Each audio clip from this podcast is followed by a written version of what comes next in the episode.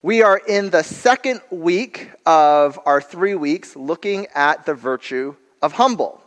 And our scripture today is a passage that we started to look at last week. We're going to go deeper in it this week. And it is Philippians chapter 2, verses 3 through 11. Do nothing out of selfish ambition or vain conceit. Rather, in humility, value others above yourselves, not looking to your own interests, but each of you to the interests of the others. In your relationships with one another, have the same mindset as Christ Jesus, who, being in very nature God, did not consider equality with God something to be used to his own advantage. Rather, he made himself nothing by taking the very nature of a servant being made in human likeness. And being found in appearance as a man, he humbled himself by becoming obedient to death, even death on a cross. Therefore, God exalted him to the highest place and gave him the name that is above every name, that at the name of Jesus every knee should bow in heaven and on earth and under the earth, and every tongue acknowledge that Jesus Christ is Lord to the glory of God the Father. You may be seated.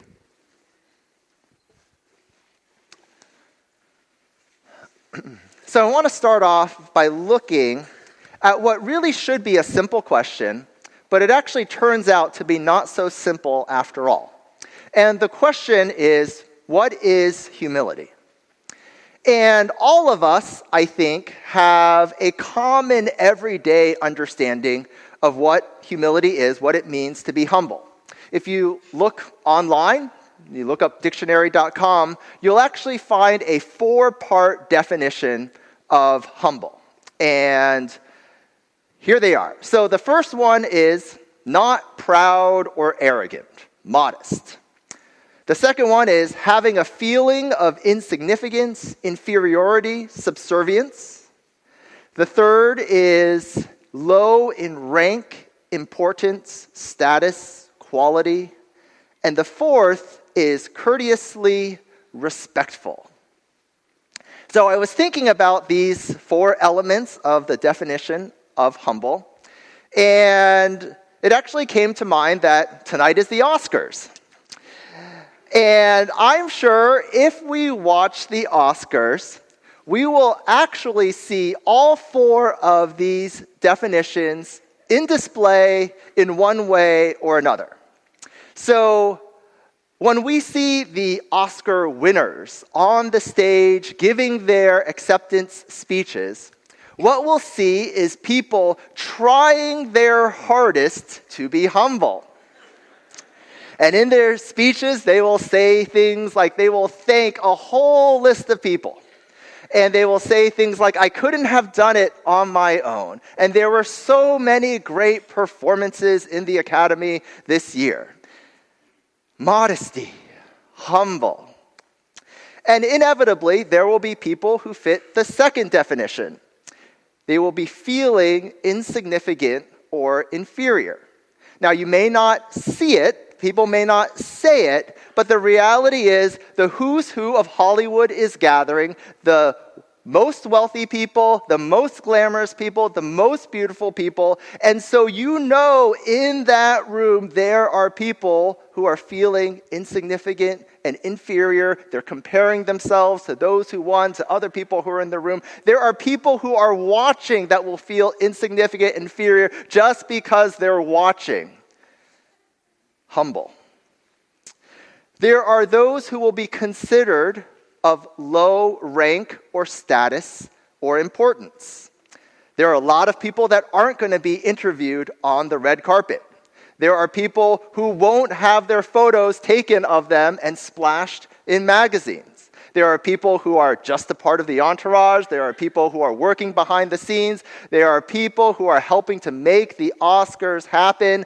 Some people will even consider that the people who are nominated for those obscure categories that never make it onto TV are of lower rank or importance. So you have that aspect of humility. And then finally, because everything is on TV, everyone is going to be on their best behavior. You're going to see a lot of courteous courteous respectfulness, a lot of arms that are offered, a lot of doors that are opened and after use. This is one other element of humility that you'll see. And if we take these four, I think they really fall into two major categories, right? These everyday common definition, definition of humility. And one of the ways that you know this is really expressed is you take the first definition and the fourth definition, and what you basically have is polite modesty. This is what we often see on TV. This is what we'll hear those Oscar winners trying to do to be politely modest. Uh, when a team wins the big game and the star is interviewed, they often come across as politely modest. I couldn't have done it without my teammates. I'm just so amazed. This is like a dream come true. I could never have imagined being here. Polite modesty. Now, this isn't a surprise. It's actually an extension of what, you know, we teach our kids to do, what we were what, we were encouraged to do as we were growing up. If we receive an award or an accolade or we have a huge victory, we're taught not to rub it into people's faces, right? Not to parade around, you know, not to be like, I'm the winner, you're the loser, haha. Even if that's what we're feeling, right? We're taught to be politely modest, to form a line and give high fives and say, good game, right? This, this is what we're trained to do. There, there's nothing wrong with polite modesty, but it is actually easy to be a little bit skeptical of this kind of humility.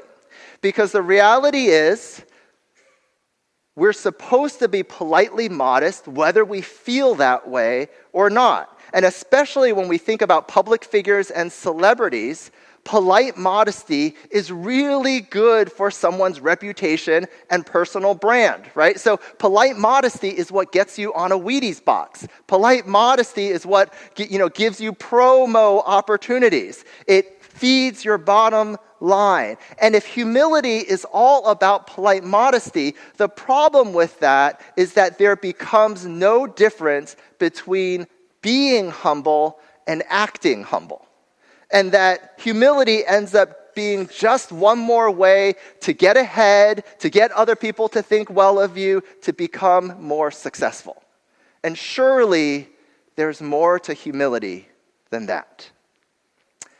Now, the other part of humility, you can basically take that second definition and that third definition, put them together, and that's a definition of humility feeling insignificant or inferior, having low rank or status, that if we're honest, no one really wants that. Right? No one is seeking after feelings of inferiority and wanting to pursue low status or importance.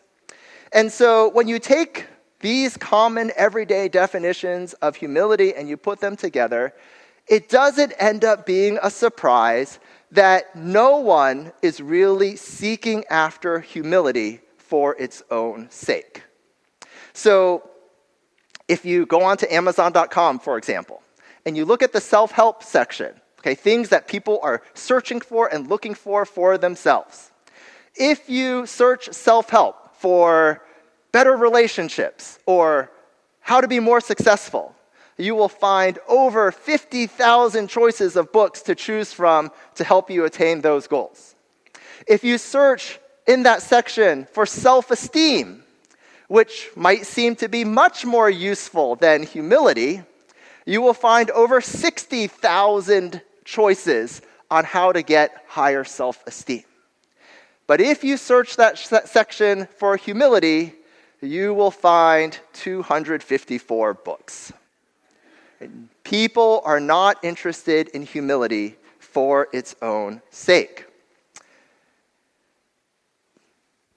The important thing to recognize is that when the Bible speaks of humility, it is talking about something radically different than our common everyday understanding of humility. And we recognize this as soon as we start to take a look at the life of Jesus. Because beyond a doubt, as soon as you start to take a look at the life of Jesus, you will recognize that Jesus does not fit the everyday definition of humility, and that immediately Jesus was many things, but he was not modestly polite.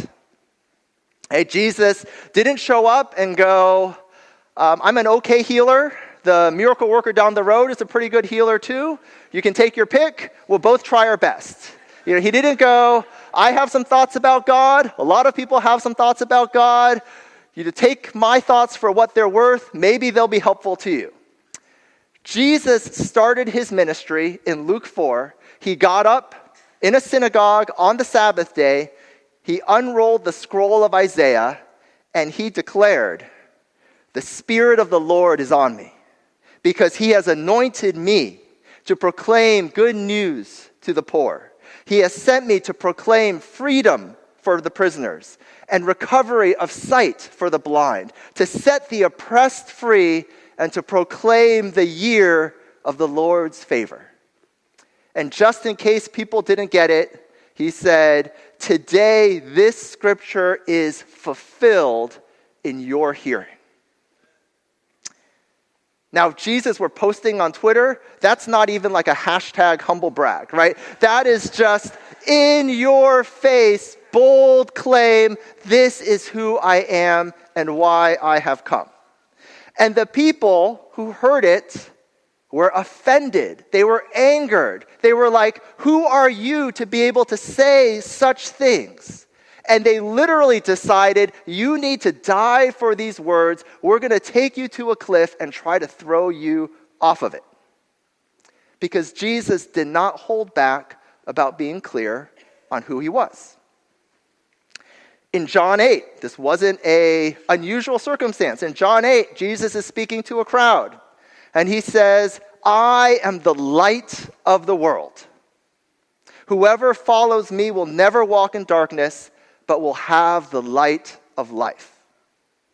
Now, if the person sitting next to you turned to you and said, I am the light of the world, if you want to never walk in darkness, stick close by me, your first thought would not be, wow, this person is so humble. Right? You would be thinking, how do I contact security and move to another seat? Because when people say things like this, it is crazy unless it's true. And if it's true, then it's not helpful to anyone to be politely modest. This is what we see in Jesus' life. He refuses to be politely modest. He also refuses to have the other definition of humility. He refuses to have a feeling of insignificance or inferiority, inferiority uh, to be low in rank or status. In John 8, further down the road, after he says, I am the light of the world, he's having a public argument about what that means. And he's engaging in a heated discussion with the rulers uh, the teachers of the law, the rulers of the day, the elite in Jewish society. He's having a public argument with them, not someone who is shrinking away. And the religious leaders are rejecting what Jesus is saying, and they say, We don't have to listen to you because we know who we are. We are children of Abraham. And Jesus replies in that passage before Abraham was, I am. Now, if you know anything about the Bible, you know that the only one who gets to say, I am, and not put anything behind it, like I am happy, I am sad, I am, is God Himself. And that's what Jesus is doing. Jesus is saying exactly what we see Philippians 2 testifying to that Jesus was in very nature God Himself. He was saying, I share God's glory. Before creation began, I was there. And the people who heard this claim were outraged. Again, they pick up stones, they want to kill him, right? This is a pattern in Jesus' life. So when we look at the way that Jesus lived, the things that Jesus said, clearly the kind of humility that Jesus had, the way that Jesus is humble, does not fit our common everyday definition of humility. And if we're going to understand biblical humility, what it truly means to be humble, then we need a new definition, a different definition that fits who Jesus was. So let me suggest this definition, and then we're going to take a look at how it reflects Jesus' life. And this definition of humility famously comes from C.S. Lewis, and this is his definition of true Christian humility. He says, Humility is not thinking less of yourself, but thinking of yourself less. Humility is not thinking less of yourself, not thinking that you're lower, not putting yourself down, but it's thinking of yourself less, thinking of others more, thinking of other people's needs more. All right, let's break down each part of this definition. So, what does it mean that humility is not thinking less of yourself, right? So, this is exactly what we see Jesus doing. Philippians 2 6, Jesus says, uh, where, where it says of Jesus, Jesus, being in very nature God, did not consider equality with God, and it, it's not that he didn't consider equality with God something to acknowledge, something to, that was real. It's not like he pretended that wasn't true. He considered equality with God not something to be used for his own advantage. Jesus knew who he was and he didn't shy away from it. He knew his identity. He was at peace with it. He was comfortable with it. He had a purpose behind it. And here, Jesus models for us what the Bible actually teaches all of us to do. So the apostle Paul in Romans 12:3 writes this instruction to the entire church. And he says, "For by the grace given to me I say to every one of you, do not think of yourself more highly than you ought, but rather and he doesn't say, think of yourself super lowly, think of yourself as nothing, think of yourself as weak or shameful. He says, think of yourself with sober judgment.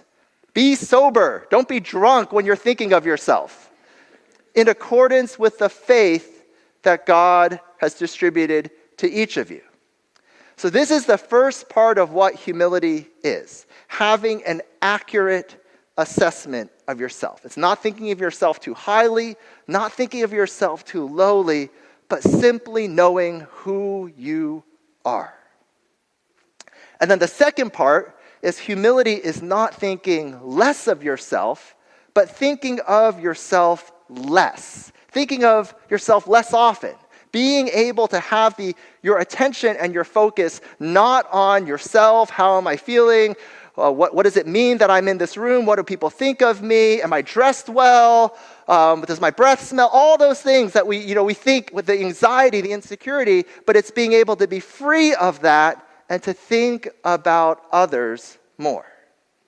And this is what Philippians 2, verse 3 means when it says, Rather, in humility, value others above yourselves, not looking to your own interests, but each of you to the interests of the others.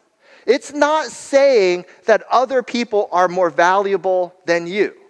We are all created in the image of God. Each one of us is infinitely precious to God. So I know that many of us have times where we are inclined to kind of feel bad about ourselves, to put us down, to feel like we wish we were better than we're at. And all I can say is when we feel like that, God does not pile on and say, yeah, you should feel bad about yourself. Right? God says, know who you are, but think about yourself less often. Get over yourself and your hangups and be able to be free to think about the needs of others. And when you're free to do that, the needs of others will naturally become more important to you, and your own set of needs will naturally become less. Now, here's a truly fascinating thing, and maybe this is especially helpful if you're here and you're not sure what to think about this God thing or this Jesus thing or you know what the Bible, if there is anything to the Bible, over the last 10 years, social scientists and researchers have converged on a definition of humility that exactly matches what the Bible says. So, people have struggled with studying humility and defining humility for a long, long time, right? And there are lots of challenges to it because when you study something like joy, you can actually ask people, do you feel joyful? And you can take their response as yes or no. And um, and when you know, people are afraid, you can ask people, you know, do you struggle with fear? And when people say, you know, yes, I am fearful or not, you can take that at face value. If you ask people, do you consider yourself humble? You have a really hard time with the response because if people say, Yes, I am very humble, what are you supposed to do with that? And people say, I am not humble at all, then what, you know, what does that mean? So people have been wrestling with measuring and defining humility for a long, long time. And over the last 10 years, social scientists and researchers have basically landed on this definition of humility that exactly matches the Bible.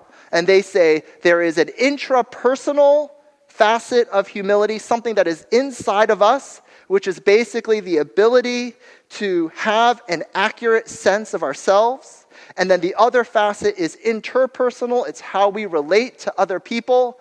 And that facet is basically whether we are we are focused on ourselves or focused on others, and humility is being able to be focused on caring for others, building others up, and serving others. So here's, here's what this gets us. When we have this definition of humility, that humility is not thinking less of ourselves, but it's thinking of our, ourselves less. This is where the power of humility is unleashed through our lives. It was only because Jesus was humble in this way that Jesus knew who he was. He didn't shrink away from it. He didn't shy away from his identity as God's son. But he didn't use that for his own advantage, but he was thinking about others. He was thinking about the world when he came. When he was engaging with the Pharisees, he was thinking about them and how to help them to see the heart of God that they were missing when he was engaging with people who were sick with lepers, he was thinking about them and how to bring the healing of God into their lives. When he was with the poor and the oppressed and the marginalized, he was thinking about them and how to share with them how much God loved them and how much they mattered to God.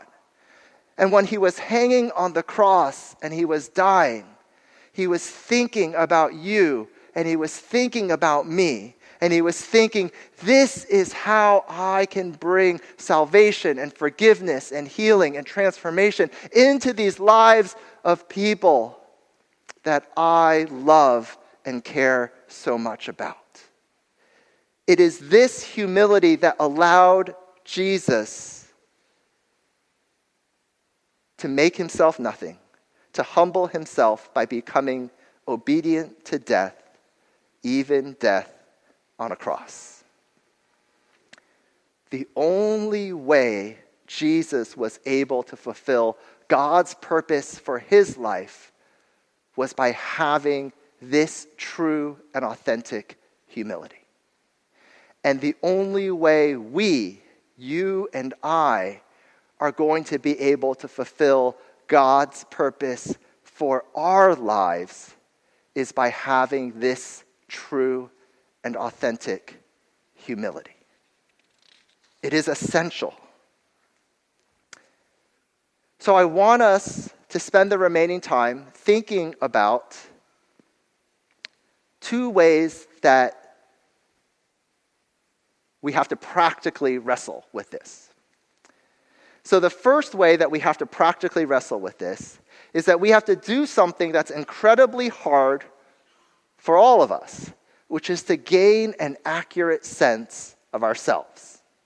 And this not only includes having an accurate sense of our strengths and our weaknesses, our skills and abilities, but it's even more than that. It's gaining an accurate sense of our identity, of who we really are and what our foundation is.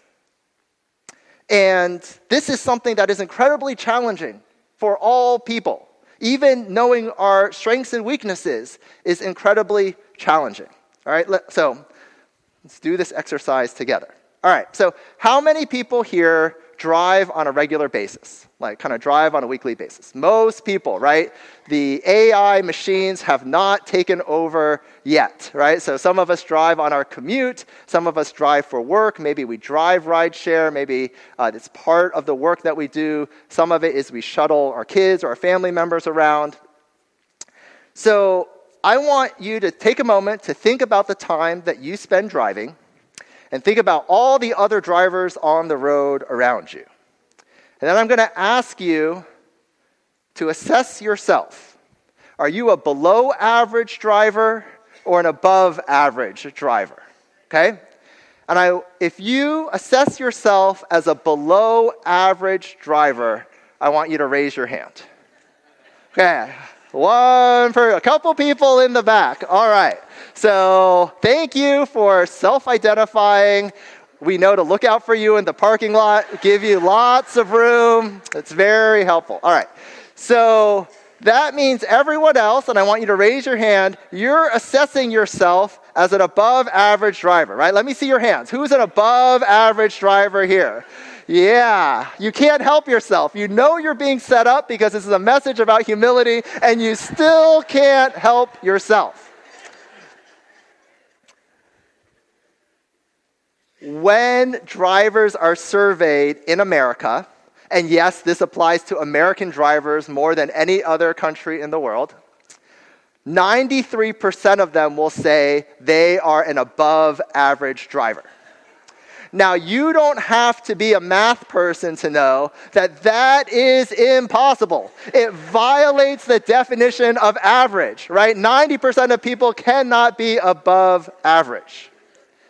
There's actually a condition that is tied to this kind of behavior, and it's called illusory superiority, right?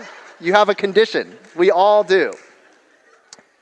Very often, we overestimate our own abilities because we are desperate to feel like we matter, that we're competent, that we know what we're doing. We want to protect that image at all costs. And so, if we're at a place where we can defend that image by claiming competence at something, we tend to do it. And then, of course, at other times, when we're extremely insecure and we're afraid of being publicly embarrassed, we swing to the other direction and we can come up with all kinds of excuses, right? In the last message series, if you were here, we looked at Moses, and Moses was able to come up with all kinds of excuses about how he was the wrong person. He couldn't speak, you know, all sorts of reasons why he couldn't do what God was asking him to do. And ultimately, what Moses said is something that some of us feel, which is God, would you please send someone else to do X, Y, or Z? We're not good at assessing ourselves honestly. But here's the key if we want to take a step forward in knowing ourselves, in being able to have an honest view of ourselves, it is God's grace that makes honest self appraisal possible. See, this is what Paul is saying in Romans 12 3. For by the grace given me, I say to every one of you, do not think of yourself more highly than you ought, but rather think of yourself with sober judgment.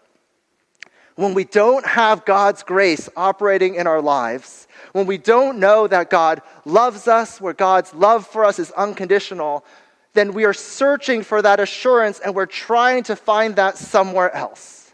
And the reality is, we're never going to find that in the voice of our critics, people that are hating on us, people that are trying to tear us down and undermine us.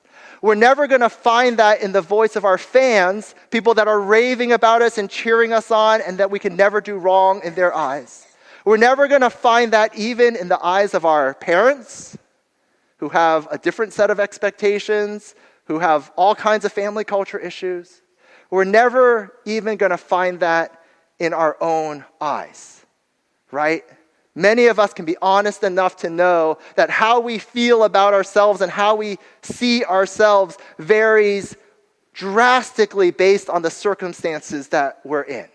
And if we are trying to find our sense of self and our identity in any of those things, we're always going to be on shaky ground until we reach the point where we can see ourselves through God's eyes and know that God, the one who loves us with an everlasting love, the one who says to us, You are my child, I am well pleased with you, my love for you is unconditional. I have saved you, I have called you, and you are mine. I have made you until we see ourselves through God's eyes and know our, our, that our identity is rooted there, we will never have a stable sense of ourselves.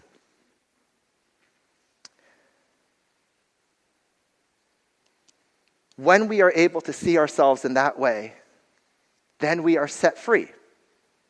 We have the assurance of knowing that we're okay no matter what.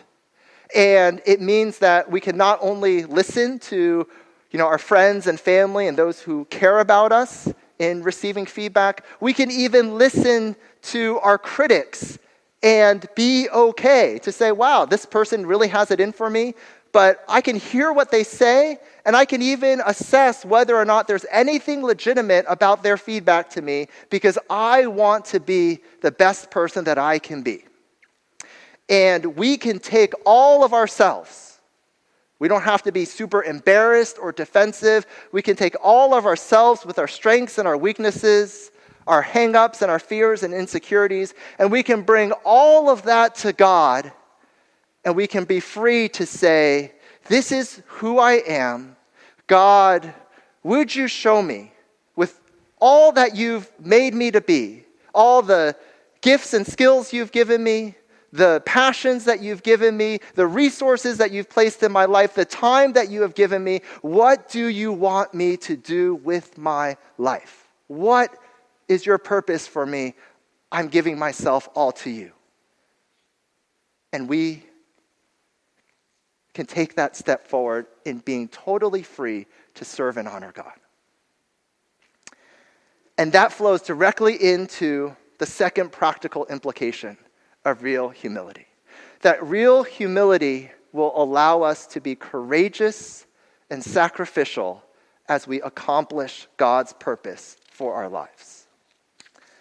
When we look at Jesus, it was this real humility that allowed him to be obedient to death, even death on a cross. It allowed him to push through the trial of Gethsemane, to wrestle with God, but to be faithful in giving up his life. And this is where, when we look at the common everyday definition of humility, this is where it totally breaks down. Because when you look at everyday humility, kind of polite modesty, polite modesty will never get us to the place of being courageous or taking risks, of being able to choose for something that might have a cost for ourselves. But real humility, knowing who we are, thinking, not thinking less about ourselves, but thinking about ourselves less, thinking about others more, that's what allows us to stand up for God's heart, to stand up for matters of justice, to stand up for those who are marginalized or oppressed or struggling, and to be able to live life in a way that is courageous, that says, I'm going to put myself out there, and even if there's a cost for me, I'm going to do what God is calling me to do. I'm going to fulfill the purpose that God has made for me which is always going to take faith. It's always going to cause us to stretch out because God's purpose is always going to be bigger than just about us. I want to close just with a, a brief story. Um, this is the last Sunday of February, the last Sunday of Black History Month. And uh, I want to close uh, with a, a, story that I learned from my daughters. My daughters um, love to read, and uh, they were reading a book about significant women in history. And they introduced me to the story of Claudette Colvin. I think we have a picture of her that we're putting up. In March of 1955, growing up in Montgomery, Alabama, Claudette Colvin was 15 years old. Claudette was riding the city bus, and the bus filled up with passengers. Because Claudette was black, she was asked by the bus driver to stand up, give up her seat so that a young white woman could sit. And Claudette refused. She was physically dragged off the bus. As she was being dragged off the bus, she was crying out, I have a constitutional right to not have to give up this seat. She was among the first to protest the system of segregation on the buses of Montgomery, Alabama. Uh, she ended up being one of the very first to be willing to be a legal case about this issue. And so she was represented in court. The case went all the way up to the Supreme Court. She gave pivotal testimony all along the way that helped to overturn the segregation laws on the buses in Montgomery, Alabama. And the amazing part is that her arrest came nine months before the arrest of Rosa Parks. Now, there were all sorts of reasons why uh, the NAACP at the time decided not to move forward with the boycott around her case. But the interesting thing is that in those nine months, Claudette Colvin joined Rosa Parks' youth group. Rosa Parks was the leader. Claudette joined the group. They became great friends. And so, one of the impacts of Claudette's choice to not give up her seat, to know who she was and who God had made her to be, and to stand up not only for herself, but on behalf of others, was that her story helped to inspire and to solidify the, the, the faith and the conviction that allowed Rosa Parks not to give up her seat. And together, the two of them were instrumental in the launch of the civil rights movement. And it strikes me that courageous humility is not for a small group of people. You're not too old to be courageously humble. You're not too young to be courageously humble. You don't have to be perfect to be courageously humble. If you know who you are because of who God has made you to be and His love for you, and you have a heart for other people around you, and you're willing to consider the needs of others, then God can use courageous humility to inspire others and change the world. I often remind my daughters, as an Asian American family, if we were living in the South at that time or passing through the South in the 1950s, we would have been considered under those same segregation laws. And so we owe a personal debt of gratitude for all those who launched and, um, and fought in the civil rights movement. And it also strikes me for all of us here at New Beginnings, a church that literally could not have existed in America just 60 years ago, that we all owe a debt of gratitude for those who were willing to live with courageous humility. Amen. And for us, the invitation that we have as we reflect on the impact and the power of courageous humility is not just to appreciate those who have gone before and how it's made a difference in our lives, but also to be willing to take the steps forward that we need to take to cultivate courageous humility in us so that we can do what God is calling us to do to be a blessing to others. Amen. Amen. All right, as we close, uh, I want you to take out your connection cards or take out your app to be able to fill this out. And I want to start just by giving an invitation. One of the ways that the passage that we looked at, the way that it ends, is by an affirmation of how God responded to Jesus' courageous humility. And it says that because of what Jesus did, because of the humility that allowed him to become obedient to death, even death on the cross, for each one of us, that God exalted him to the highest place and gave him the name that is above every name. That at the name of Jesus, every knee should bow in heaven and on earth and under the earth, and every tongue confess or acknowledge that Jesus Christ is Lord to the glory of God the Father. And for each one of us, that is an invitation today to affirm that, to reaffirm that, that when in humility we are able to acknowledge that what we desperately need is the identity that God gives us, to be able to say, we can see ourselves, we can know who we are because we see through God's eyes because we know that God has loved us unconditionally.